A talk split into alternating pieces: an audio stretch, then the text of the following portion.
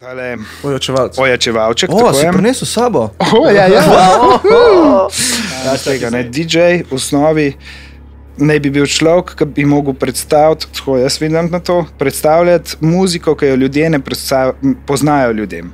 Ne, ni to DJ tisti, ki vrti muziko, ki je ljudem všeč. Sama ideja za razvoj projekta je bila o tem, o zvokih, ki aso, telesnih zvokih, ki asocirajo na seks.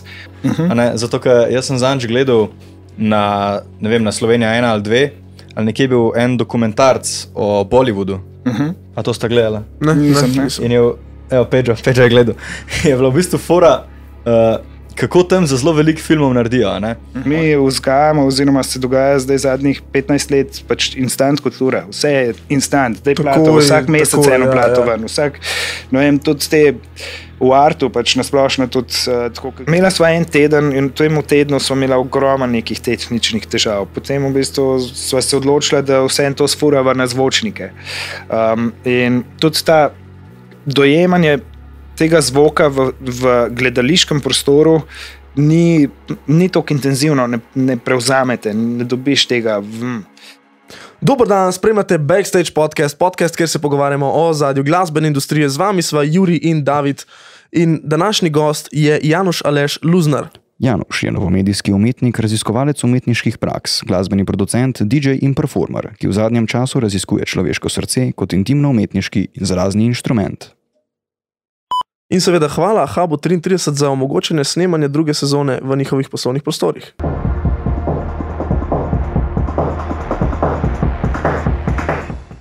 Uh, da jo vam prevzem.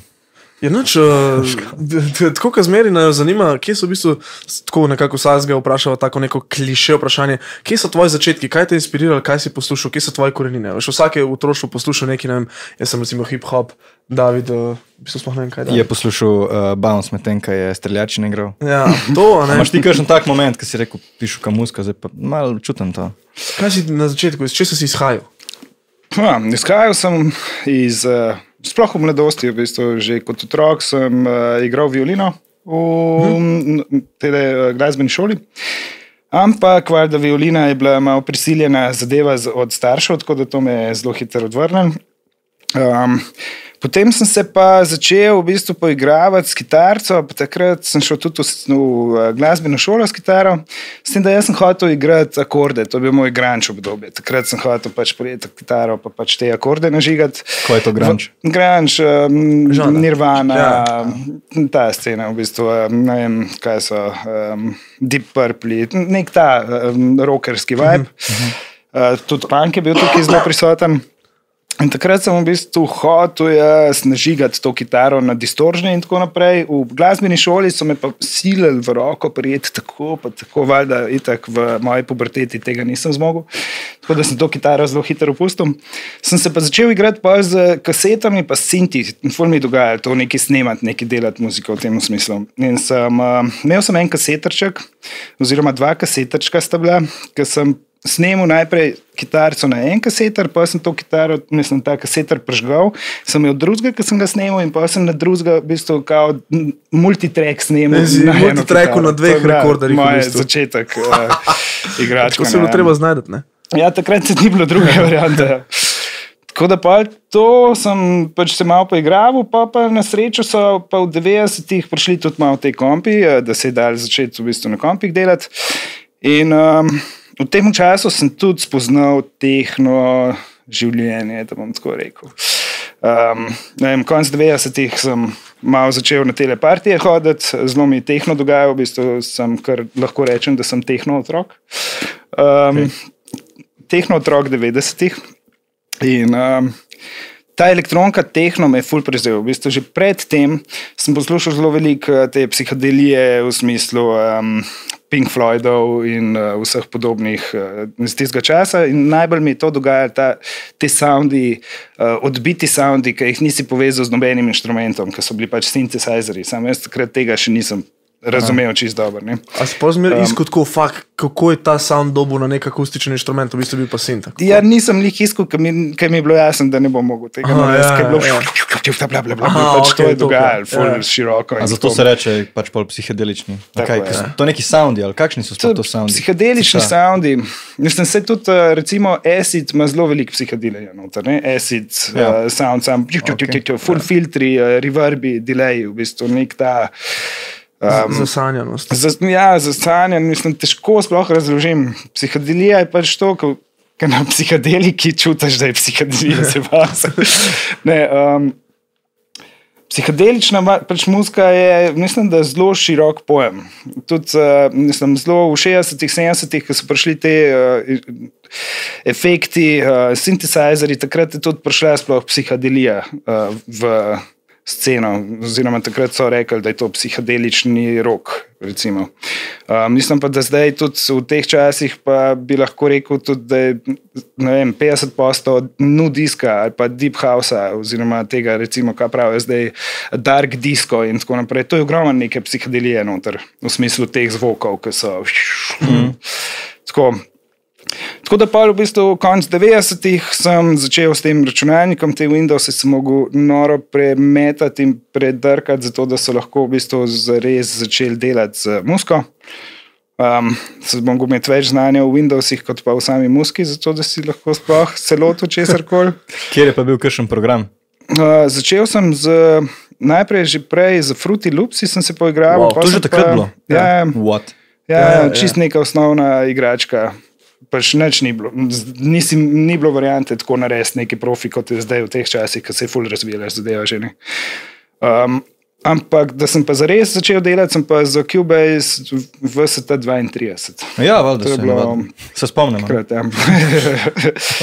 Tako da to sem pa v bistvu tega Cubase kar nekaj cajt gonil, pa, pa počasi so prišle neke stvari uh, za delati, predstave. Nek, tudi, um, v tem času sem bil zelo povezan z Atelijem 2050, to je bil prostor, avtonomni prostor, kulturni v, na Vilharjevi, kjer smo imeli um, najet, najeto veliko dvorano, gor smo imeli tudi uh, neke pisarne in prostore. Uh, in smo organizirali uh, klubske večere, smo takrat rekli temu. Kako pa danes temu rečemo? Tem, ne vem, mislim, da zdaj pač predtem se je rekel disko, pa je pa rad v klubski večer. Aha, okay. Ne, se, se bavim. um, ja, in tam smo imeli fulejnih eventov, tudi od eh, KDP-ov, uh, pa takrat so bili, ne vem, te, kaj že. Uh, uh, uh, Mojsti kru ali kaj, nekaj tajnega, ki je tudi. Motley Crue. Motli, Motley Crue. No, to. In uh, takrat smo te večere, te stvari organizirali, in zraven okoli tega se mi je tudi kar nekaj uh, takih ljudi se napletel v krog, da sem v bistvu se povezal z različnimi muzičarji, z različnimi uh, igralci, um, gledališčem in tako naprej, da se mi je lahko malo bolj odprl, da sem začel delati tudi za razna gledališča in za različne projekte. Um, uh, to lahko še sam hitro povezavo z tem ateljejem. Uh, to je bil tudi prostor, kjer je Kanciani, pa Umek, uh, oziroma Umek se nekaj seril, Kanciani tam imel tudi studio, pa Zemljič. Zemljič je še vedno tam v bistvu, je na gospodarcu. pol. na gospodarstvu. Ja. Um, pa v svojem času so imeli spodaj tudi um, Aleksi, pa Manali, uh, svojo rekord shop. Mis- Mislim, da bi to kar en edini tak uh, specializiran rekord shop za uh, elektronko, oziroma za neke house, tehno, plate uh -huh. in te zadeve. Pa, pa je pač to počasi šlo in smo šli naprej, da ne bom. Uh, Ne, se to je podcast, ti čim nadaljši. Ti, kar, ti kar, uh, To ni televizija, da nam tam od zadaj odšteva. Ampak Ja, okay, se pravi, ja. da malo za, zaokrožimo. Se pravi, si začel s produkcijo, um program tako naprej. Ne? Uh Mhm. -huh. Kako si se pol preusmeril, si že malo nakazal na to gledališko gl- um, glasbo ali pa za filmsko? Ja, tukaj se, se ravno to meni. V generalnem smislu, oziroma že v osnovi, meni zelo dogaja v bistvu za muziko delati neke zgodbe.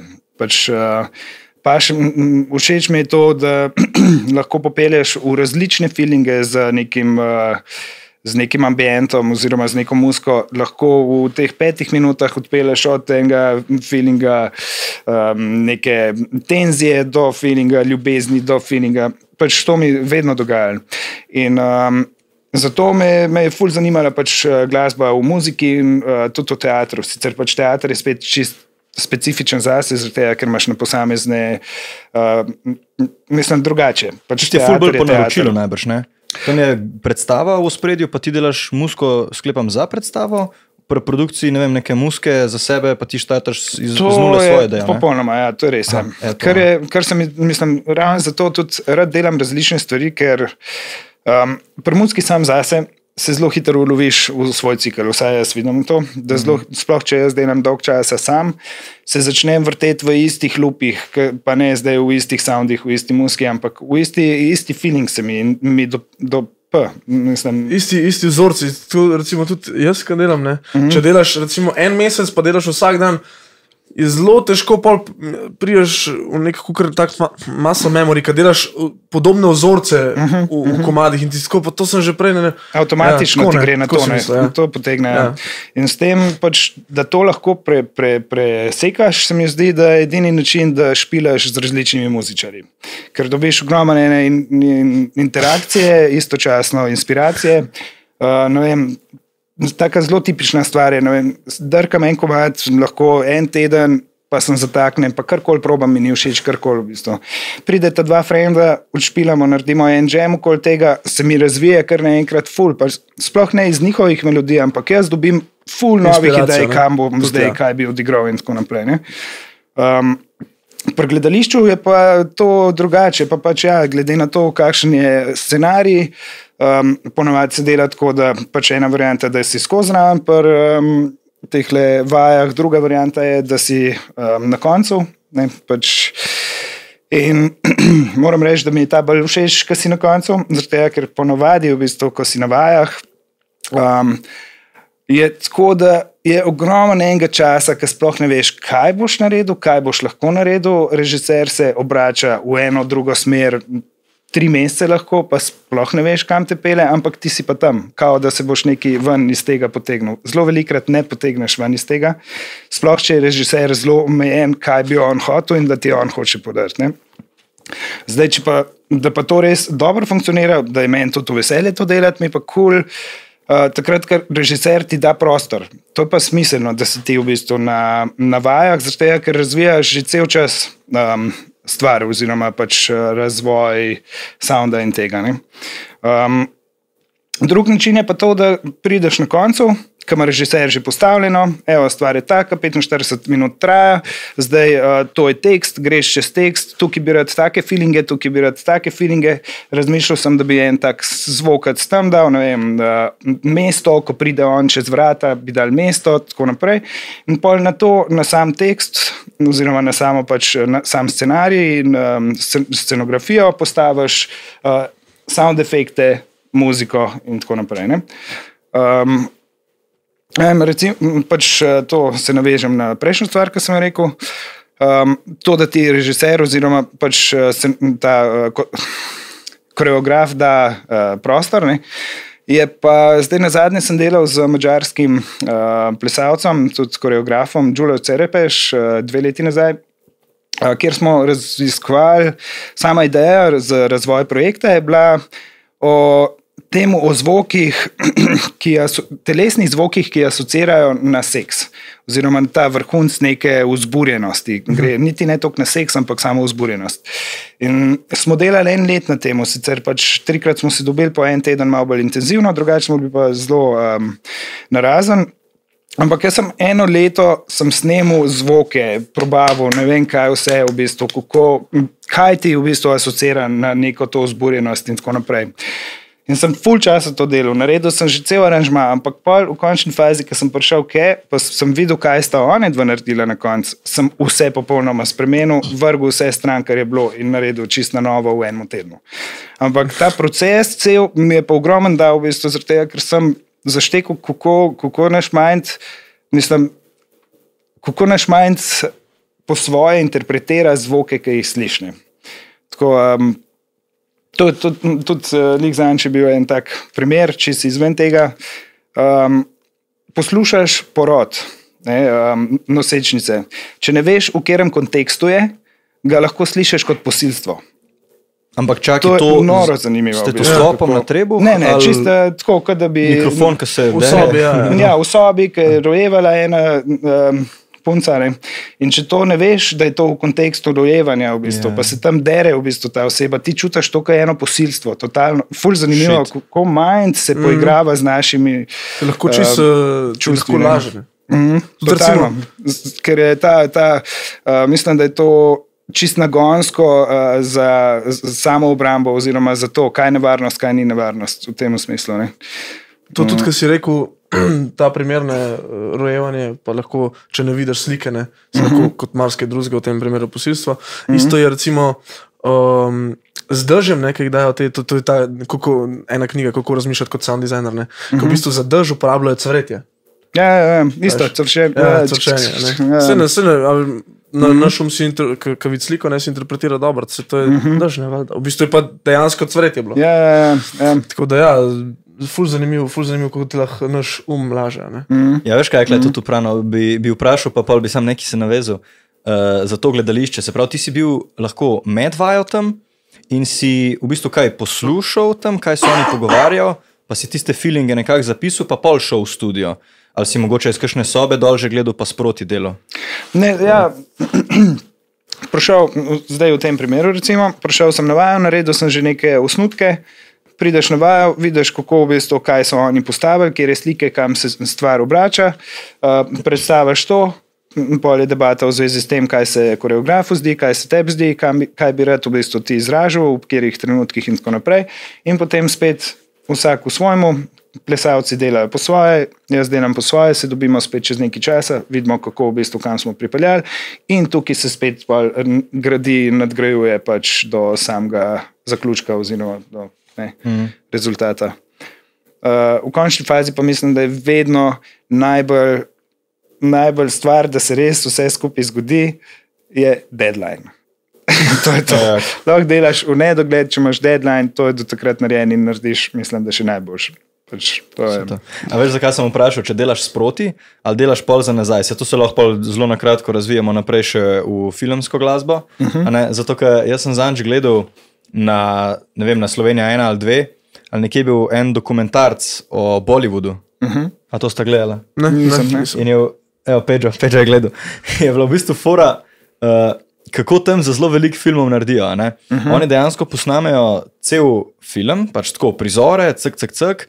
In pol pazi to, pa pa rečejo, um, veš, kaj ta Bollywood je znan po tem, da je v bistvu vse tako na hiter, pa dva tejka, ne, in pol tam režiser uh, hod, hod po dvorišču in gleda unga glavnega igralca. In reče ta režiser, tej pač voditeljci dokumentarno, da je zdaj bomo posneli glavni šot. Ampak on sploh še ne ve. In ti pa dejansko, koreograf je šel z njim, cek, cek, cek, trikrat tune gibe naredil, vse so bili najbrž malo bolj preprosti. In to, kar bom, dva tejka posneto, ne? in zdaj da se navežem nazaj na zvok. a ne. Pa, pa so kazali tam neko bitko, kao srednjeveško ali ne vem kdaj. Um, in tako, Pa sta bila pa dva tipa, pa rečejo, zdaj gremo pa do dveh eh, najjačih, zgodovinsko znanih, uveljavljenih eh, producentov filmske glasbe.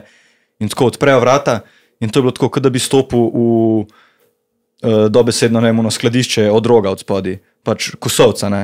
Taka soba, uh, not nametane, ne vem, flaše, uh, žice, jekleno. In one dva sta pol gledala film. In sta pol poiskala predmete, ne vem, neke flaše, steklenice, sta, a ne za- steklenice. Za Fowli, ne? Ja, ja, tiste- tiste plastenke sta skupaj krčila, pa to. In sta gledala film, sta jim dali mikrofon, zra- zraven snemu in sta tako delala. Ne vem, pa unga, ki so puščice letele, pa sta tam kar z nekimi palčkami, tako take efekte delala. Tako da čisto Ja. prano v bistvu, ampak kao neki Temu, najbolj drugače, da, poznano. da te prekinem, temu se reče Fowli artist. No, evo, to je. Zato to- sem vprašal, to- če to sproti delate ali za Ne, nazaj. ne, tudi jaz, tako, jaz tudi nisem neki konkretno v filmu, v filmu pač v zvoku. Jaz sem tukaj naredil nekaj, ene par kratkih filmov, uh, prispeval sem neke komade za tudi uh, neke daljše filme. Ampak uh, so pa ljudje, v bistvu, ki res to delajo, samo folije. Ne vem, Tudi uh, ta res pa kolega Tom Lemarič, on dela ogromen teh filmov in on ogromen tudi snema. Mislim, da cel. M, m, 70% njegovega življenja je v studiu, pa okol hod pa snema stvari. Sam zaradi te folije in zato. no. Um, se mi pa zdi, da je sploh v zadnjem času, zelo veliko teh folijev že iz bank postavljenih. Ne, Se Kako jih misliš vleče iz na- bank? Ja, Iz, banke, uh, iz uh, različnih uh, sample bankov in tako naprej. ne. A, ok, ok. okay. Uh, sploh, sploh v zadnjem času, ko je to, ta produkcija ratala precej že um, taka instant v tem smislu. Ne. Zelo na hitro, čim več. ne. Pa tudi pač seveda je premalo uh, financ, da bi si lahko, nekdo, da bi lahko nekoga plačal, ki bo po 8 ur na dan ti snemo folije, ki lažje, če tam poiščeš, pritisneš pa not vržeš. ne. Pa v bistvu že sprocesiran, že vse po IQ in Točno to je. in to, ne. ja, ja. No, če spet lepo malo zaokrožimo, k- kako je bilo pa naslov tvojemu prvemu albumu, pa kje si ga izdal? Mm. Tale, um, torej, um, kaj, uh, kaj že? Uh, Hibernate thousand miles from Earth, Ja, RXTX, Ja, ja. založba. ja, To smo pa- zanj najdla pol na, na Beatportu. Uh -huh. Tak full, uh, nek progressive house, neki tako dubstep, ene par komadov, tak full dead mouse zvok je bil meni. Kako bi pa ti to opisal? Ne vem, sploh. Po mojem mnenju, Mislim, no. Moje, ja, to, to je bil material 2.9. je šel. Ja, Bil pa material, ki sem ga jaz delal tam nekje od 2-3, 2-4, nekaj tajnega. Ja, bistvu to je bila muska, ki sem komade, ki sem se poigraval, pa na nek način, da lahko rečem, tudi učil produkcijsko.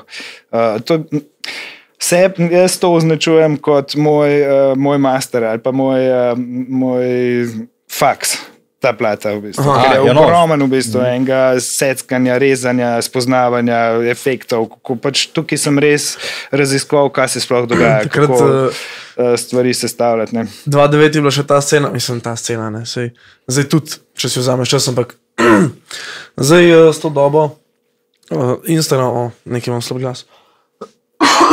S to dobo Instagrama, pa socialnih omrežij, se mi zdi, da je ta art ne, ta, in ta, uh, da si ti vzameš čas za album, pa tako, ne, tako kot si rekel, ti si v 2-4 do 2-9 delu dejansko mm -hmm. ta album. Ne, je ratal full. Uh, Ful vse dedne, ful vse zamrl, zato ker ti da boš čim hitreje, čim več, čim boljš. Ne.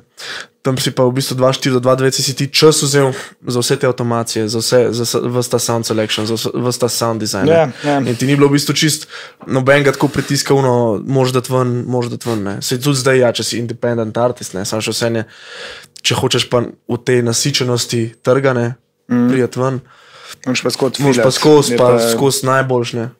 ja sama si se ti pol šest let pripravljal na ta album, ali si pač enostavno produciral in pa si imel nek komplet, si rekel, da pa mi to mač izdal. Nekako to smer. To- Mislim, da sem to, da sem eksperimentiral, sem full različne muzike sem delal, od vedno pač se nisem nikoli osredotočil na nek tehno, na nek, eh, na nek sploh zvrst, nikakor. Zelo mi dogaja različne zvrst, različne vrsti. In um, sem jaz to sestavljal, pač komadi, ki so mi dogajali, stvari, ki sem jih skupaj, pa, pa nekje, mislim, da tam je ne 2-8, 2-7, ne 2-8, mislim, da. Um, Mi je, mislim, da me je Zemljič takrat eh, klical, pa rekel, če bi izdal prvi Eriksu. Pa se mi je postavila, da ok, pa sem imel že v bistvu teh ene par komadov, ki so mi bili res. Stari so mi, njihov sound mi je bil ful zanimiv, drugačen in to pa sem šel vse ostale, tudi komade, ki so bili kokar tok primerni za to plato, sem jih šel miksati še enkrat, pa prilagajati, da bo čim bolj v bistvu podoben sound z Gli sem ostalimi. hotel to reči, kako ti je ratal od 2-4 do 2-9 v petih letih držati ta, oziroma narediti nekih to komadov za neko eno kompilacijo, oziroma za album, ki so imeli isti sound. Ne. Ja, ja vse to, to osnova, osnova so bili zelo različni. Pa sem jih pa jaz skupaj sestavljal, pa sem pa veš, šel sem čez um, posamezno, ne vem, ta en komat mi je full stav, sem rekel, evo, to je baza za ta uh, album. In pa sem iz tega izhajal, sem šel na stare komade, druge tudi, ne vem, un kick je bil full premehek, sem full bolj najjačo kick, uh, pa sem zraven v bistvu dodal neke sinte, ki so bili pri tem komadu, pa tam samo v zadju, sam te reverbi, sinti, neki v zadju, kar asocira v bistvu v eno skupno celoto, v neko koherenčnost. Ne. Um, Ampak, eh, ja, full, pla- full komado je tukaj tudi odpadel. Pač, eh, čeprav bi bili lahko primerni, pa bi super zraven izpadli, sam sem enostavno raje reduciral, kot pa da bi nekaj na kvantiteti delal. Ne. Ja. Um, to je bil tudi zelo, tak, zelo agresiven sound. Mm -hmm. Velikrat sem slišal tudi ta, um, to kot neko kritiko, kot kar uh, Hibernate, Thousand Miles from the Earth, ne pisa, to pa nasprotno od Hibernate. Ne. pač ni Ja, vibracija, ja. ker je punča, punča. Zelo je tudi tega uh, breakbeata oziroma zabrekanih eh, ritmov. Zelo mi takrat to dogaja. Nisem nikakor hotel na straight, pol, uh, tam prve, ne, dva, dva, deset, ne, dva, trinajst. 2010, 2011, v bistvu, da sem začel spet nazaj na, na te straight 4x4 ritme, furat. Um, sem imel pa zelo dolgo obdobje, skozi ta počasen break, malo dub, malo um, tehno soundi, zelo tehnoidni soundi so pa zelo počasen. To je vse uh, od 60 BPM do tam, 100, 105, 110 maksimalno, v bistvu. cela plata. ne. Um, se takrat je bilo to, to zelo. Tak moj, moj tipičen primer je, da nikamor ne padam v noben točen koncept. Ne, vem, ne padam med, tudi cel life imam to situacijo. Ne, ne padam na uno založbo, ne pašem v to založbo, zato ker jih malo unga, malo tega, ker ne morejo čist dobro v svojo zgodbo v bistvu postaviti. ne. Um, Tako da to, to, ta plata je bila tak nek uh, showcase v tem smislu, kaj, kaj znam, pa kaj lahko naredim. To, to mi je bilo takrat, tudi ko sem to dal ven, sem si mislil, evo, lej, nisem faksa naredil, sem pa tole štiri leta drko plato in sem naštudiral ogromno enih tehnik, pač, kar se produkcije tiče in tega. Um, to, ja. Ko pa zdaj gledaš na to, gledaš tako uno, fuck the best, to je, to je bil res, tle sem mi pa res dal, tle sem pa res uno, šel in vse sem pokazal, kar kle, sem takrat ja. znal. In, Bolj tako gledam, v bistvu, klej sem bil pa res mlad, pa full cajt sem. imel. to, to, ni bilo še otroka, cajt sem imel, delal sem svoje stvari, pač full časa sem imel. Ogromen. Ja, s čim Zato si tudi- pa se pol tako najbolj ukvarjal? Ne vem, Ja. kaj s filmsko glasbo, gledališko, pol ta um, breakbeat, tehno, pa tako vse hkrati. Ja, mislim, tako je, kar se filma, gledališča tiče, uh, teh tudi uh, raznih uh, modnih revij in tako naprej. V bistvu to je bilo več ali manj tako, kam mi pride, ko pride men projekt, ko nekdo reče, hej, jaz pa jih delam to, a bi bil ti mogoče za me v tem smislu. Ne? Ja. Nisem zdaj v nekem ansamblu oziroma v nekem gledališču, da bi imel skozi ta nek del ali pa tudi nimam nekih. Um, Zelo veliko nekih strank, da bi lahko rekel, da na dnevni bazi to delam. V večini, v bistvu, kar se muzike tiče, sem se ukvarjal z svojo produkcijo, pa z neke projekte, ki tako padajo meni. Um, na enem delu sem tudi uh, pravljice, recimo ja, Svetlano Makarovič sem tudi snemal, pa produciral pa ta končen uh, izdelek. A za tiste audiobooke pa to, ko sem. Uh, ja, nek, m, pravljice za otroke. CD pravljice za otroke. ja, pa to imam jaz na vikendu, vinile. No, Ja, mar rdečo kapico, pa to. To, na to Koliko je to to bilo, je ko sem jaz poslušal. Pol uh, 2000. Ja, ja, ja, ja vse so neke še stare. Koliko je mene to prav? Čistka. Pa so oni soundi, čak, kje je bila?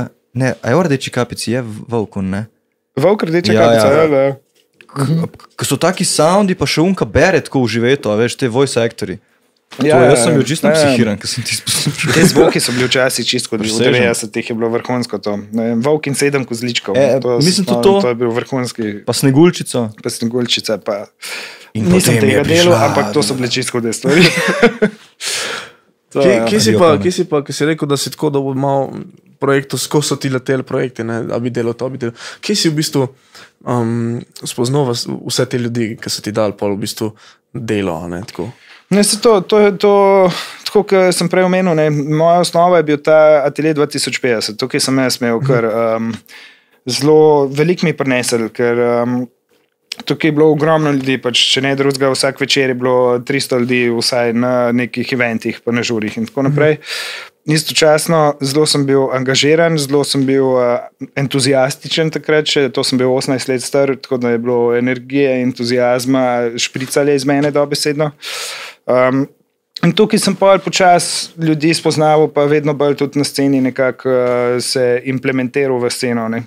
Um, takrat sem tudi. Um, Ne vem, tudi vrtel sem pač že itak prej, že od 15 let naprej sem to, ta tehno začel vrteti in tako naprej. Pa me je prešaltal na ta uh, broken beat, ker mi ta straight kick mi šel tako na živce, da sem mogel to pač malo spremeniti. Kaj se ti zdelo preveč mm. Ma, ne, sam preveč, skozi sem bil v tem. V bistvu od 14 do 18, 4 leta sem pač ta tehno skozi parti. V ambasadi sem bil, po mojem, vsak drug teden, če ne, ne? vsak Jaz teden. tam le majico od ambasade. Bolj, bolj vsak teden, mislim, da. Se spomniš kakšnega specifičnega partija? Še ga DJ-ja, kdo ti je navdušil? če bi se spomnil, pa le bi bil tam. ne, uh, Čakaj, kaj? The ne, best, kaj je bilo, the best. Tokio in Šino, recimo, to je bilo, ne vem, tam ene 98, kitajskega pisa, ki je razbil. Uh, to je bila res, res dobra muzika. Uh, mislim, zanimivo, drugače je bilo v bistvu, te pončki takrat.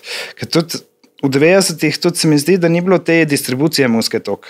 Veš, zdaj pač res večino muske lahko kjerkoli na svetu naročiš. Mm. Uh, v 90-ih bi si mogel kar nekam potvati, zato da si najdel to sploh, da si dobil te neke kanale in tako naprej. In zato se mi zdi, da v tistem cajtu je bilo sploh to interesantno, ker so prišli te DJ-ji iz druge, drugega konca sveta, kot je taki Ušino v tem primeru. Je pač musko imel, ki je v, v Evropi ni bilo, kaj šele v Sloveniji. Zato je bil tudi tok interesantno. To se mi zdi tudi osnova, pač izha, izhajam iz tega. Ne? DJ v osnovi naj bi bil človek, ki bi mogel predstaviti, tako jaz vidim na to, predstavljati muziko, ki jo ljudje ne poznajo ljudem. Ne? Ni to DJ tisti, ki vrti muziko, ki je ljudem všeč, pa ki mm. neke hite. DJ, proper DJ je človek, ki v bistvu sestavlja neke komade, ki, jim, ki bo folk presenetil, wow, kjer komad, kakšen komad. Mm. V tem smislu. Ne? Um, tako da, ja, to so bili časi, full muske, pa vsa muska je bila na no, nova, nekaj drugačnega. To je čist uh, zanimivi časi. so bili. Pa je bilo to tudi na, na večji sceni ali samo na takih mehkih butičnih, da se je šlo za predstavljanje recimo nove glasbe. Kad danes recimo, le jaz grem na ultra, ne, mm. -hmm. poznam čisto vsak komat, recimo od kakšnih headlinerov. Tam je tako, ok, če uh, DJ, DJ-ka svoj komat ven plasira, ne, mm. -hmm. ampak ni pa zdaj, da bi, da bi šlo prav za neko čist XY glasbo, veš vse.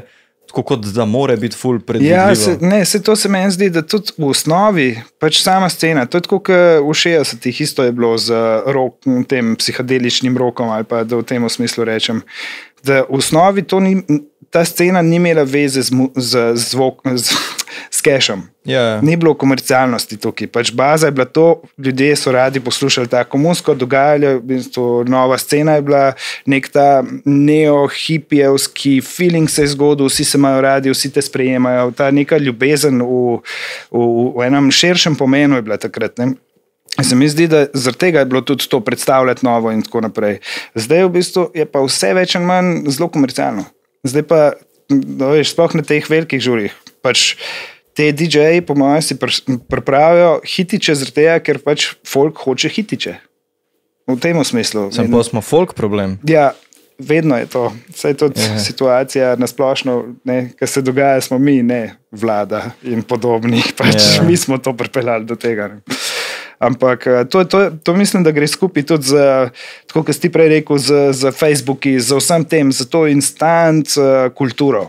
Mi vzgajamo, oziroma se dogaja zdaj zadnjih 15 let, pač instant kultura. Vse je instant, zdaj Tako plato, je, vsak mesec tako je, eno ja, plato ja. ven. Vsak, no vem, tudi te v artu, pač nasplošno, tudi uh, tako, kot gledam, se mi zdi, da ker art sam sebi že pomen, ker sploh nima več veze to, za to, da, da nekaj uh, daš ljudem misliti in tako naprej, ampak je samo zato, da se to dela, da imaš čim več v bistvu enih uh, projektov za sabo, da boš lahko dobil še cash, pa da boš lahko še preživel. Zgubil sploh point tega, kaj, um, kaj smo bili v bazi, kaj smo iskali, oziroma kaj smo si nanudili. Ja. Kaj ti je bilo pa najbolj pri DJ-janju? Kaj si takrat, uh, skaj začutil ali kaj si hotel folko delati? Zakaj si to počel? Mislim, DJ-janje meni, DJ-janje mi je v osnovi, me je ful, zanimivo mi je bilo, dobro mi je bilo, zato ker pač že tako iz raziskovalnega smisla ta bitmečanje, zvok kot sam po sebi, pač čist uh, že iz tega, kar sem snemal, pa se mi pa to zdelo vse nekako povezan. In tako začeli smo pa DJ-jati z neko ekipo, to je bilo konc 90-ih. Uh, in ta en friend, edini od ful bogatih staršev, je imel gramofone, noben drug jih ni imel, pa bolj zvočnike, to je bilo to čisto do. To si imel takrat, ja, Ferrari. Čist, pa, pa veš to, um, pa, pa Belse od uh, Jeff Milson. Ja, pa Ja. ja. to res, vse ja. te hude plate, pač res to je bilo. Tako mat je bil v ambasadi, ker sem bil na unarekovajih zadnjem partiju, štirikrat presežem. Je, tudi petkrat. štirikrat je bil tudi zadnji parti, najbrž. Tako, tako. No. Pa sem tam, taran, tam, tam, tam, tam, tam. Same bolan, nimaš kaj, vprost nadaljuj. Ja. Uh, ja, in pa smo v bistvu tam pri njemu smo to kar nekaj cajta vrteli, dogajali in tako naprej. Um, pa smo pa neke te svoje mini partije za svoje ekipice začeli furati. Um, pa je počasi to prišlo v to, da, da, da sem imel že malo poln kufr te situacije in te scene, sem se malo umaknil, takrat je tudi ta atelje v bistvu nekako usporedno uh, v letu. Um, in potem sem pač špilil še naprej, tudi po ra- raznih eh, špilih oziroma klubih. Ampak kaj mi pa zgodilo, da se vrnem v vprašanje sploh? Um, vedno mi je dogajalo to, v bistvu, ravno to izhajam iz tega, pač da, da sem predstavljal neko musko, ki jo ljudje niso še poznali, oziroma nekaj asocia, asociativnega na stvari, ki jih ljudje poznajo. Uh, tako da to, to navdušenje nad temi trenutki uh, vzponov in pacov in melodijami in tako naprej, v bistvu, sploh pa v grovu. Mislim, da je to groov mi je najbolj osnova muske, kakršne koli ali to sploh. Tudi melodična, sami ambientali, mislim, da so pomembni. Je pomemben groov v ambientalu, ne samo pač uh, ta neka melodičnost. In uh, v tem, ki mislim, da si hotel navezati, si predstavljam, pak? uh, v tem uh, momentu, v bistvu tudi v, v klubih, ne, sploh, tu sem se poigral, pač to idejo, nekaj itak. To, ki je cel poln klub, ki je vse čist uh, prešvican, tako tak seksi prešvican, da rečem temu en ta moment. Si prav velikrat mislil, da kaj jim delam. Ne, čisto, ker pač res ta bas, od- ugasneš bas, odpreš bas, boa, pa jim dogaja. Najbolj osnovna. Kaj še lepo, v bistvu, ko delaš kakšne mikse, ki neki res začučijo za pele in tako naprej. In to sem velikrat pomislil, kaj jim delam, kaj jim delam, no, kaj, kaj na aerobiki, kaj, da bi jih Ja. pelil na aerobiko, taka plesna aerobika. In uh, pa mi pa je v bistvu tudi v sami igri, v Zajbanci, mi je prišlo takrat na misel, kaj bi jim šele naredili, če bi jim priklopil njihova srca na, na to, pa da bi z njihovimi srci jaz to užemu njihova srca. To je bila ta uh, takratna Zajbancija. Ampak, valjda to pač idejo sem pa že upustil, ker itak je bila to čist neka, neko poigravanje z mislimi. In potem smo šli naprej. Pa, pa pač čez deset let sem pa začel ta projekt, uh, se malo bolj poigravati z tem, da sem priklopil pač svoje srce, mogoče raje tako le nastavim. Komod. Um, projekt Ictus Cordis, v bistvu Ja. malo bolj uh, umetniški, malo bolj raziskovalni, malo ven iz tega klubskega zvočno-muzikalnega dela. Da sem pa to pač uh, priklopil srce, um, oziroma tako je. Ena frendica, moja zelo prijazna, uh, zelo prijetna frendica in prijaskana, um, tudi producentka Alja Bulič. Um, me je nagovarjala že nekaj let na tem, da kaj pa boš s tem projektom, da je ta projekt, no, da je nekaj narediti s tem projektom. In pa v bistvu počasi me ona nekako pripravila do tega, da ok, lej, dej, razpisi so, da je prijav na projekt. Pa jaz, ma, meni se ne da s tem ukvarjati. Lej, če boš ti prijavila, pa se s tem ukvarjaš z veseljem, lahko z veseljem to narediva. Jaz ti lahko spišem eno osnovo, pa lahko pač prijava. Um, pa pa v bistvu. Ne, se zmenila, da vsaj nekih 10 postov, zaradi tega, ker se ukvarjaš s tem, nekaj pač, da vsaj lahko dobiš. Če dobiš, itak se mi zdelo, da to lahko pozabim, zaradi tega, ker pač um, sem že prej prijavil jaz sam in so me skenslali, ene pet let nazaj, šest let nazaj sem prijavil tudi na ministrstvo, pa na mestno občino in so me enostavno uh, ni bilo to zanimivo Niso videli te vizije. tvoje. potencijala tega. Ja. Potenciala, Ja. ja. Tako da v bistvu pol sem, um, pol me je Alja to prepričala in je prijavila, in sem dobil teh nekih, ne vem, neko osnovo, neka dva ure ali nekaj takega, nič nekaj konkretno, vsaj to, da sem imel motivacijo, pa le, se v bistvu pa mogoče lahko vsem začnem nekaj delati na temo. Tako da takrat tudi nisem imel čisto razjasnjeno, sploh kaj. Vedel sem, da tehnološko je to zajeman, da ne moramo v bistvu postaviti eh, zdaj v klubu, preklopiti vsakega srca posebej in tako naprej. Tudi uh, sama ideja o tem projektu se je že precej spremenila od tega prvotnega smisla. Kaj pa je bil Uh, prvotni? Ja, to pač, da na vsakega posebej, to, pa ja, pa da bi kar vse, cel klub, pa ja. cel žur, pač to je bila zebancija ne, iz tega. Matrica scena. Ja, ja. ne, sam, pa, pa sem pa v bistvu to pre, Druga varianta je bila ideja to, da bi imel deset ljudi noter v prostoru, kjer so vsak na svojem um, sedežu, priklopljeni na svoj uh, ta puls senzor oziroma na svoj mikrofonček, vsak ima svojo barvico. Um, in projekcija z vem, temi desetimi, osmimi krivuljami z različnimi barvami. Vsak ve, kakšna barva je njegov stol in ve tudi, kera krivulja je kera. In da bi jaz zdaj z njihovimi srci, potem miksov, pa jih se preigraval, in tako naprej, da istočasno barva krivulje oziroma njegovega srca bi bila na projekciji. Istočasno bi pa jaz to miksu in njega odmaknil, od njega dal gor in se poigraval na nek ta način. Ampak spet, to je tehnološko bilo takrat, to je pač pa ta- ta nazaj. Ta krivulja je smisel, kot nek osciloskop. K- Ja, to, to, to v tem smislu. Okay. Ali pa kot uh, EKG varianta. Aha, Samo to, ja, da ja. se ve, da vsak ima svojo barvo, zato da točno ve, aha, zdaj je moje srce noter, zdaj ga ni na nek ta način. Ne? da bi preklapljal. Ja, ja, jaz, to si predstavljam zdaj, recimo, kako bi lahko to naredil, da bi nekaj na Abletonu, pa prek Maxa, da bi imel to kontrolo, a veš, z zvokom direktno pač, uh, na ta Povezano, način. ja. Ampak later, to enkrat mogoče.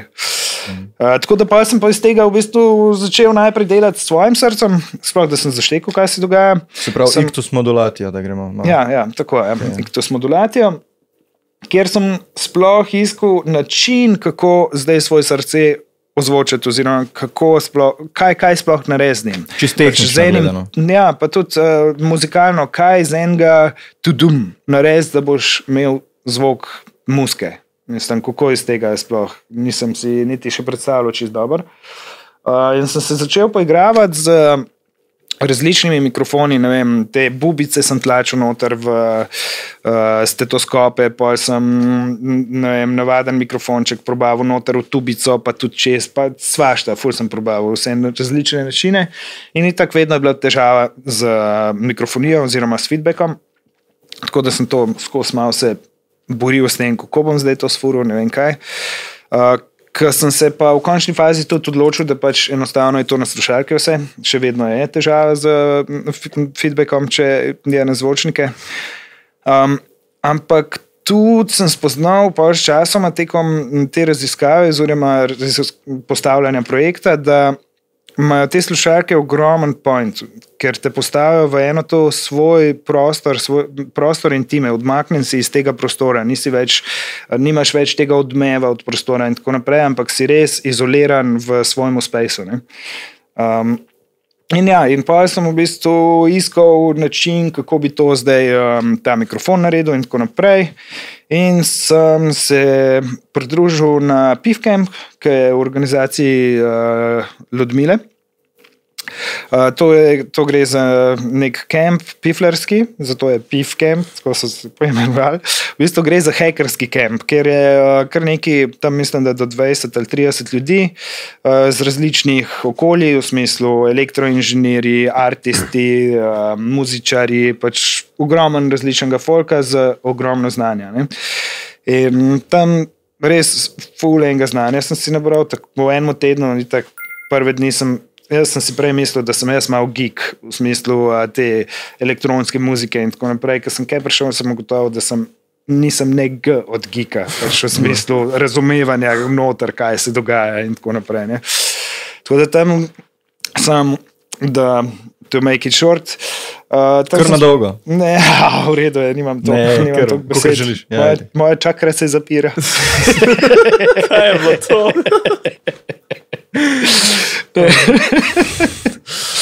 V glavnem, uh, tam sem spoznal tudi uh, tega Gregorja Krpiča. Yes. Elektroinženirja, on mi je pomagal pa v končni fazi narediti tudi le tale, tale, um, tale ojačevalček. O, si je. prinesel sabo. O, ja, ja. Ja, čakaj, zdaj uh, preko YouTuba se gleda, se vidi, dajmo probati mogoče za vse, malo zdaj zdaj hodijo po PST-ju, um, pa imajo Apple Podcasts. Dajmo malo uh, z besedami to Takole, opisati. Torej, to je Fed Amplifier, pre-amplifier. To No, gre, pa, da, oprosti, da, da povem še na hitro, se pravi, Januš ima zdaj v roki nek kvadr dimenzij, cca 14 krat 3 krat 7 cm, neko tako mini opekico. Uh, neki Zgleda kot kakšen pedal za, za kitare. Recimo. To je tudi uh, tak box, ki je klasičen za te peda DIY uh, pedale za kitare. Um, Um, naloga tega je samo, da v bistvu ojača signal. tako, to je zvočni. Tako, ja. Ja, Predoječvalc za mikrofon, kjer je, mislim, da je plus 30 ali plus 40 decibelov, nažgan, fulje najačen na polno. Ja. Uh, pa malo porezan, tudi z Gregatom so pa to probavali. Um, Ne par variantic, preden smo v končni fazi tega. Um, in je tudi porezan, ima neke um, nizke frekvence, Porezane ima tudi nizke frekvence, zato da, pač, da res ne bobni preveč, porezane je visoke, nekako mi je postavil to v nek frekvenčno območje, kjer najbolj uh, vleče srce. Ne? Um, Spravo v bistvu nek uh, EQ ima že noter, pa to čist analogen. tako, tako, neko osnovo. Ja. Uh, s tem, jaz sem to ene. Pet sem jih probil sam narediti, pa mi nikoli ni delal tako, kot sem hotel. V bistvu. Vedno je neki brnil, vedno sem imel neke bedarije, ki na koncu sem pač obupal in sem zelo vesel, da mi gre ga tole v končni fazi pomagal. A V glavnem tole je pa. To je pa stetoskop, ki je v končni fazi čist običajen stetoskop zdravniški, ampak eh, To noter bo je. ha pika si. Ja. Ja, sam mislim, da je res veš, da je zvoke. um, S tem, da je pa noter uh, pieco mikrofon oziroma pieco element povezan pač na, um, na, na, um, pač eh, na XLR. XLR, ja, kakšen kabel je že to, prazna glava. Jaz sem preveč pameten. kle. No, skratka, je, No, no, za, ja. za vse, ki zdaj hodite po PST-ju, Januš v roki drži stetoskop, je tisti, ki vam eh, doktor posluša srce, ne, v, v, po prsih ali pa po hrbtu, in pol je povezan na mestu slušalke, je povezan v ta XLR kabel, ne, v katerem, mislim, kar se potem nadaljuje, sklepam, da v preomenjeni ojačevalec. Tako je, tako je. In potem gre iz tega zvok naprej. Okay. Um, Potem iz tega predoječvalca peljem jaz naprej zvok v še en predoječvalc, ki je um, channel strip, pač čist eh, klasičen channel strip z kompresorjem, z equalizerjem, mm, z Limiterjem, mislim. Da. limiterjem. Ja, čeprav limiterja nimam tukaj še, ga imam čist na koncu na vsemu. Um, V glavnem, to potem gre to še naprej čez še en equalizer, da lahko še bolj porežemo vse stvari, in potem pride v samo mešalno mizo. Se pravi, se zgodi kar veliko neke, nekega ojačanja, ja, filtriranja. ja. Processing. Ja, zato ker eh, namreč problem je to, ne, da srce je zelo tiho. Uh, zelo težko pridemo sploh do zvoka srca. Važno, da je odprto. In, um, torej, ja, in zaradi tega je tudi tako pojačen ta predojčvalc, pa valjda, kad toliko pojačaš zvok, dobiš tudi toliko pojačan šum, toliko pojačani visoki, vse prskarije, ki so, ki jih drugače sploh ne slišimo, pa, kaj to tako na glas slišiš vse. Tako da zato sem tudi pridružil zraven še dodaten equalizer, še dodatno uh, kompresijo in tako naprej, da dobim čim bolj uh, nek stabilen zvok. Um, Ker pa vsem, še vedno, ne, tudi s tem, vsem skupaj, še vedno moram jaz paziti, um, kako diham med tem, ko imam performance. Um, ker namreč, pa se jaz to prelepam na srce, gremo nazaj na modulacijo, da ne bom preveč. Komu- okej, ja, zamešal smo še dajmo ictus prav- modulaciji, Ja, se Smo penemo pač tako eh, naprej. Torej, um, potem pač ta, ta mikrofon jaz uporabljam, da si ga prelepam na srce, da mi lovi zvok srca, da, da ga dobim v mešalno mizo. In ko sem jaz to končno spravil do tega, da sem imel to, sem se šele začel zares lahko igrati, sploh, kaj bom jaz naredil zdaj zvočno iz tega. In um, Pač izhajal, izhajal sem čist iz osnovnih uh, efektov, delay, reverb, um, pa um, pitch shifter in te uh, razni um, chorus, flanger in tako naprej. Um, in se začel počasi poigravati, sploh da sem dobil nek feeling. Na začetku mi nič ni bilo jasno. Ko sem to začel delati, je bilo tako, da mm, nekaj zanimivo, ampak kako zdaj to iz tega narediti 20 minut, pa ure, nekaj poslušljivega, ne samo da se ti nekaj igraš tam z efektki, pa to, da je to tudi neka uh, dramaturška zadeva, da je to kot neka predstava, koncert. Ne. Tako da sem tukaj, sem se jaz kar nekaj poigraval s tem in uh, marsikdaj tudi zaradi tega, ker je pač to tako občutljivo in to sem uporabil kar eh, ritem mašino. enostavno ritem mašino noter preklopil, tako da sem dobil ta pač isti. Um, Pač ta uh, isti lup, ki je srce, tako da sem lahko vadil in raziskoval to reč. Ker namreč tudi to je fora. Jaz se moram pobriti, zato, da si to lahko gordam, da mi to ne vleče vseh kocin, ki so spodaj pod, uh, pod selotejpom oziroma pod tejpom. Tako da zaradi tega lažje rita mašinca. Sprav, sploh ne, ne, ne prelimaš. Imaš na stop, Ja. max enkrat na mesec. Ja, ja, ja sej, če ga imaš enkrat na mesec, to je lih to, da spet zraste. Pa čez tri mesece, že tako sem tukaj, full dolge. A ja, ne, ko sem, sem, sem podala hotel nekaj reči, nesmiselnega, pa ne bom. Kaj pa, da bi si na hrbet dal, prosto. A, veš, Potem da te tudi posluša, doktor. Pljuča so vmes, to je problem. Ma koj jebe? Ja, ja, jaz si to tako mislim. Pisa v mater, na kaj ste to glasno. Ful pravi se sliši. ne. Ja, Um, ja, se zdaj tudi, um, no ja, ok, to je ta modulacija, tatatang, in to sem končno razvil, istočasno sem je tukaj tudi uh, sem povabil Dena Baruco. On je tudi en tak zelo fajn, zelo sposoben uh, vizualni umetnik. On dela tudi uh, ogromno enih uh, mappingov, vizu, vizu, pač vizualizacije za razne, tudi za emo in podobne um, zadeve. In takrat mi je on dal to kot neko osnovno tehnologijo, znanje, da sem jaz lahko potem razvil tudi iz uh, njegove osnove, ki mi je naredil to vizualizacijo. Ful časa sem razmišljal, kako zdaj postaviti ta um, setup na samem performancu, ali so to ljudje pred mano, pa sem jaz na odru, ali je to v kakšnem smislu. In um, pa sem s časoma z. Um, Tudi s pogovorom z tem ne, Vidom Vanjo Voduškom, ki je psiholog, um, in z vsemi, tudi z Markotom Vivodom, mi tudi kar nekaj predlogov dal. Oziroma, veliko ljudi, ki so v nekih teh krogih, sem povabil na pivo, pa se pogovarjal o tem, kaj imam jaz v mislih, pa kaj oni mislijo. Tako, naprej. tako da tukaj je ogromno enih ljudi, pa mnen, da me je pripeljalo do tega, da sem sploh uh, sestavil to. Um, in se v končni fazi sem se odločil za to, da sem naredil v krogu. Namreč uh, pač fora je v tem, da Se pravi, postavitev ljudi na samem performancu, tako. govorimo o krogu. Uh, hotel sem tukaj izpostaviti prvo to, da jaz na nek način ljudi vabim v svojo intimo, oziroma smo na neki terapiji, v končni fazi, ne tako kot uh, na neki uh, terapiji. In zato smo postavili krog. Uh, projekcija sama je pa v sredini na, na tleh, v krogu. ne.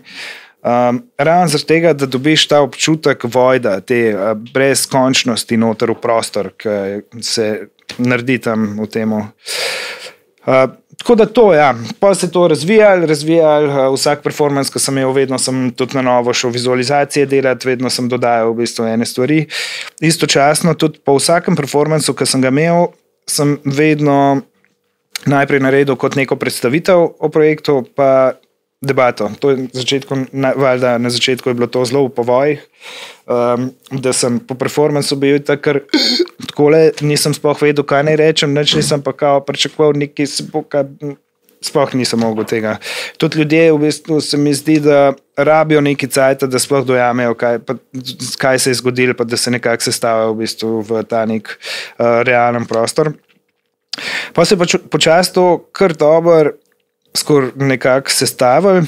Tako da zdaj vsak performance po njemu najprej predstavitev projekta, zakaj se gre, kako jaz to, kako to um, se ozvočam, kaj delam potem po samem uh, mikserju in um, teh efektih. In um, se mi zdi, da tudi ogromen del tega projekta, pa tega razvoja, tudi z vizualizacijami in z vsem, izhaja iz teh pogovorov z publiko. Mm, tudi uh, vedno bolj um, razumem, kako, kaj to kako vpliva na ljudi, kako ljudje to dojemajo. Uh, zelo so podobni odzivi, to mi je tudi uh, zelo zanimivo. Da ne glede na to, koliko si star, kaj si. ne Vem, babica rekla, da se je počutila kot v maternici, pa nek 15-letnik je rekel, kot v maternici. A Veš, zelo je tako iz uh, različnih uh, časovnih obdobij, oziroma starostnih obdobij, imajo ljudje zelo podobne um, odzive, kar se tega tiče. Um, Tako da to, pa, pa se to razvijalo in zdaj se še, še vedno malo razvija. in tako. To je projekt, ki ga še vedno furam, pač ta um, modulacija, kar mi je tudi nekako forma tega modulacija, praktična, zato ker je to moj solo in realno jaz imam dva kufra. Ta projekcijsko platno in lahko grem kamor šem direktno, v bistvu. ne rabim nobene koordinacije, nobenih stvari, zaradi tega je tudi to uh, še vedno tako lahko laufa, pa tako uh, se dela. Ne. Tukaj sem tudi uh, že v osnovi, ko sem postavil ta projekt, sem ga hotel nekako tako kompaktno, pa tako sestaviti, da ga lahko čim bolj turam po različnih koncih. ne. Um, Pa, pa eh, leta 2019 so pa tudi z Đulo Cerepeš, eh, s tem neplesalcem iz Mačarske, tudi delala drugo variacijo tega projekta, ki se je imenoval Dialog. Um, to smo imeli pa en teden za raziskovati, v smislu, da sem delal muziko za svojim srcem na ta način, kot je pri modulaciji. Um, Đula je imel pa na svojem prstu puls senzor, ki je v bistvu samo digitalno sporočal mojemu računalniku, kako se morajo vizualizacije premikati. Tako da so imeli na nek način, kot jaz eh, z glasbo, on zvok, ne on kot plesalec je vizualni del, jaz kot glasbenik sem imel glasbeni del. Ko bi bil pol to on, ki je omejen. Ne, če imaš nekaj Um, na roki, pa ne moreš. Ja, malo mal je mogel biti eh, prilagojen, zato ker je imel na kablu. To je Mm, ja, imela no, sva saj to tam je. okoli 5-metrski kabel, tako da cel njegov ples, pa vse je bilo zelo prilagojen. Tudi temu. točki. Ja, nekako tako. Mislim, saj sem se je v španskih borcih, ampak- Ja, imela, saj ja. sem bil točno. ja. Um, Tako zelo, eh, bom rekel, abstraktno. ne, Ja, tak, ja, eh, ja, saj kot bilo Izrazni ples ali kaj je to, sodobni ples. Sodobni ples. Ja. Tako. Ja. Um, ja, se to tudi, veš, en teden smo imeli. Midva, z- no, on je na srečo takrat tudi fonde dubu iz Mačarske, nekako, da je prišel lahko tukaj na, um, na rezidenco. Tako da so sploh lahko to speljali, da smo imeli ta en teden. V kakšnem smislu, kaj to pomeni, da je prišel na rezidenco? Ja, to, da so mu neka organizacija mačarska mu je plačala pač, vem, teh, eh, ta denar, da je on si lahko prvoščil, da je sem prišel, da je plačal si prenočišče, da je imel pač Okej, okej. en teden časa za vaditi in tako naprej. Tako da tukaj tudi mi je malo žal, ker nismo imeli veliko časa. To je bilo v španskih borcih, ful, zelo sem hvaležen španskim borcem, da so nam posodili ta prostor. Um, Imela sva en teden in v tem tednu smo imeli ogromno nekih tehničnih težav. Potem v bistvu sva se odločila, da vse to sfurava na zvočnike. Um, in tudi ta dojemanje tega zvoka v, v gledališkem prostoru ni, ni tako intenzivno, ne, ne prevzamete, ne dobiš tega. Vm. Um, tako da tudi pol v debati, ker on prej ni bil na modulaciji, ne, ni točno vedel, kako si to predstavljati. Uh, zdaj na zadnje, ko sem imel na mačarskem to modulacijo svoj solo, um, je bil tudi on prav razumel, da ja, je prav na slušalke mora biti. Tudi to, če bo mi dva še kdaj delala, nujno na slušalke, ker je popolnoma drugačen vibe.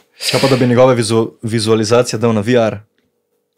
Pa njega še noter. Se to je bila v začetku ideja, to je Sprano. bila ideja, res je bila, ampak je težava v tem, da to pa rabiš dober fond. Lots Cash of money, lots of money, yes. Eh, če imamo, To kaj imamo pa denar. Ja, to pa res. Koliko te, Pa kaj, eh, koliko te pa kaj, prej si omenil, da, ful, da si bil pri prvih performancih, pa verjetno ne samo pri prvih, tudi pol, se spomnim, ko smo imeli v ČMC, ne, si bil zelo um, izmučen, zdaj psihično, verjetno, oziroma fizično, verjetno tudi psihično po performancu. ne.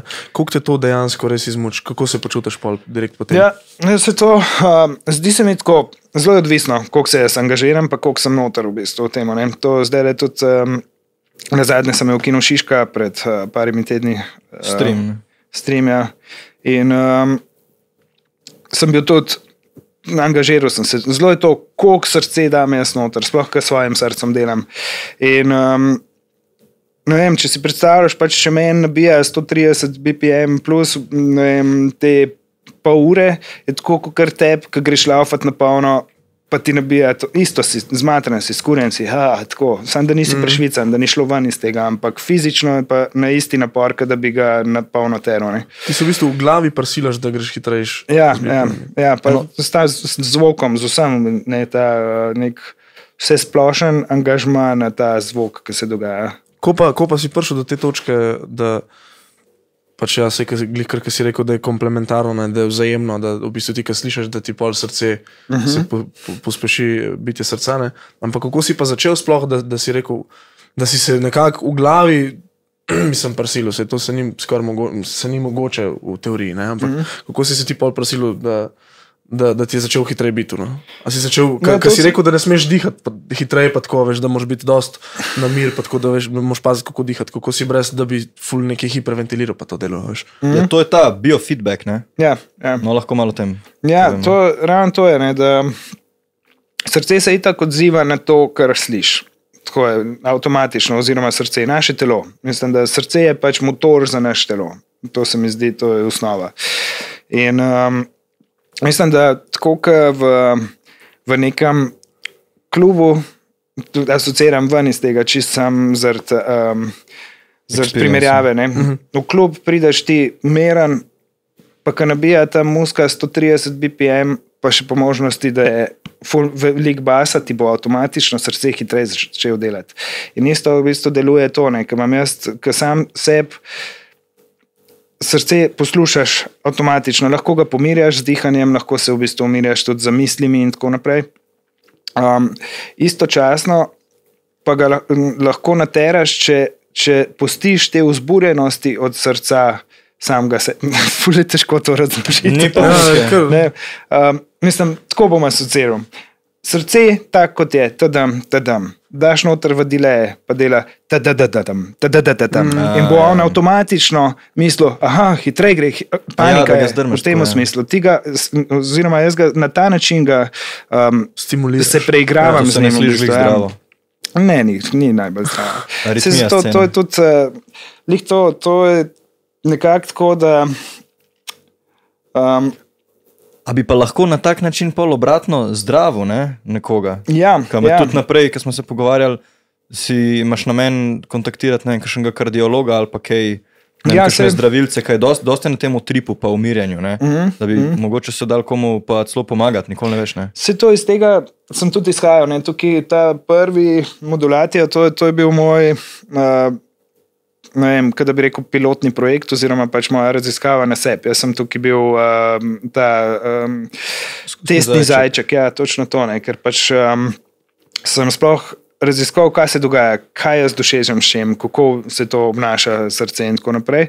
In tukaj pri sebi se sem se dobro užival, res ful se uživam, marsikdaj grem. Ampak ker vem, do kere mere grem lahko, ker čutim v bistvu tudi pri srcu, kdaj lahko. Kje ga moram popustiti, pa neke, raje neke nežne zvoke, pa pomiriti, pa spustiti srce, pa base stran vzeti, samo to, da v bistvu on zadiha, da lahko pač pride k sebi.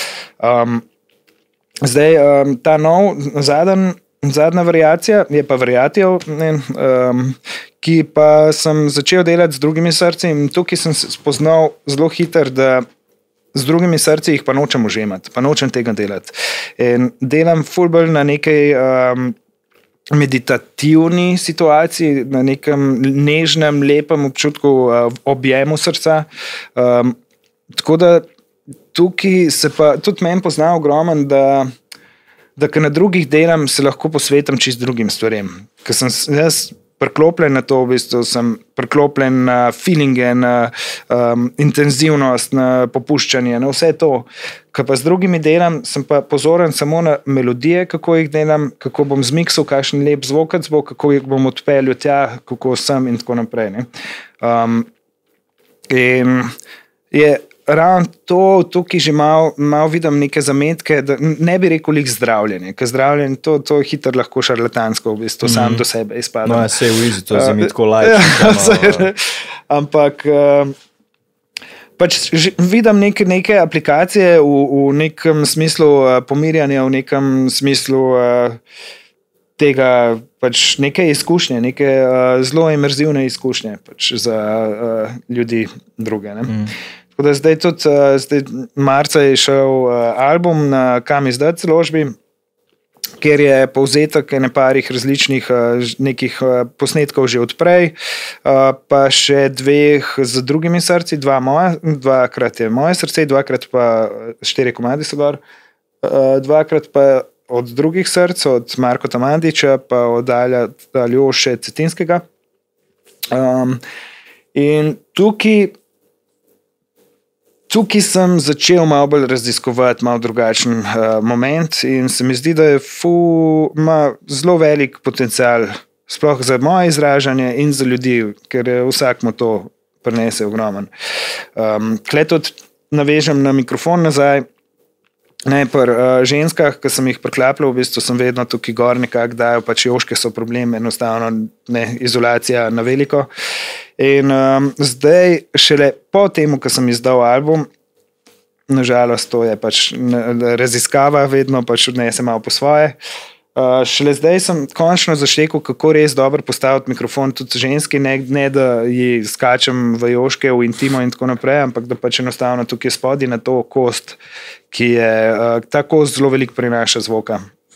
Žlička. Ne, žlička, znam žličke na levi strani. Uh -huh. um, tako da to, to zdaj mislim, da bom še nekaj časa čim več ljudi priklopil uh, in raziskoval še naprej. Zakaj si pa za to memorijo zbral točno, točno te ljudi? Zakaj njih, kaj si rabil, kaj si Um, iskal? Ja, tukaj to za memorijo, v bistvu memorija je. uh, To je album.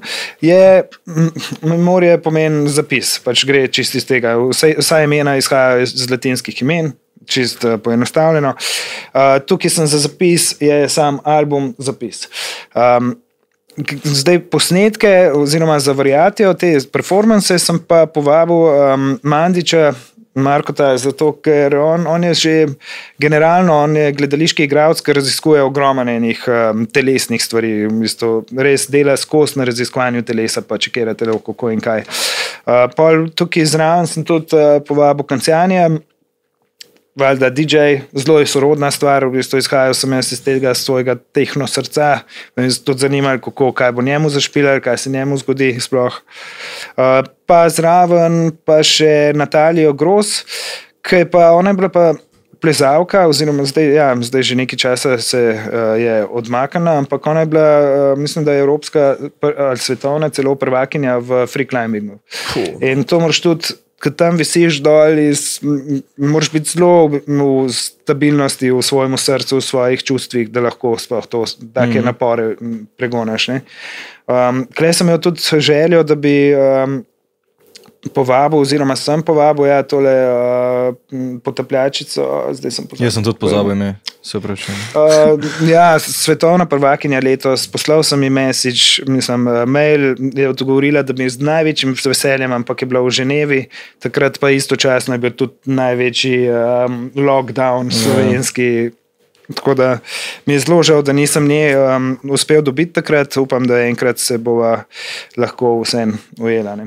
Je, kako, a si kaj razmišljal, kaj bi bil pa lahko četrti projekt? Kaj bi pa naprej šli od tega? Uh, aha, smo pri Iktusu še vedno. Okay. Lahko, lahko pa tudi kam drugam. Ja, ne. Lahko to zgodbo nekako zaključimo. Ne vem, ja, Iktus. Uh, To se mi zdi, da zdaj po štirih letih sem nekako prišel do enega rezultata, oziroma do enega uh, zaključenega kroga. Pa ne, da zdaj bi pač, da ga kenslam, ampak um, malo, malo mal se mi zdi, da moram istočasno ven uh, usporedno nekako vlečem neke um, muzikalne projekte tudi. Se pravi, je bilo to pra, zdaj za eno obdobje, si se malo naveličal te eksperimentalnosti. prej, Ja, kako? ja, mislim, tako se pač. Uh, nekako mi je vzbudil, vzbudil se mi je Si prevodil otroka v sebi. Točno tako. Ja, lej, Otroka v sebi, ki se rad igra z sintesajzerji, z neko uh, melodijicami, z muziko, z bendom, te zadeve v bistvu. Mm -hmm. Tako da zdaj v zadnjem, zadnjem, zadnje par, pol leta oziroma parih mesecih precej več časa posvečam pač uh, muziki, neki produkciji muzike in temu.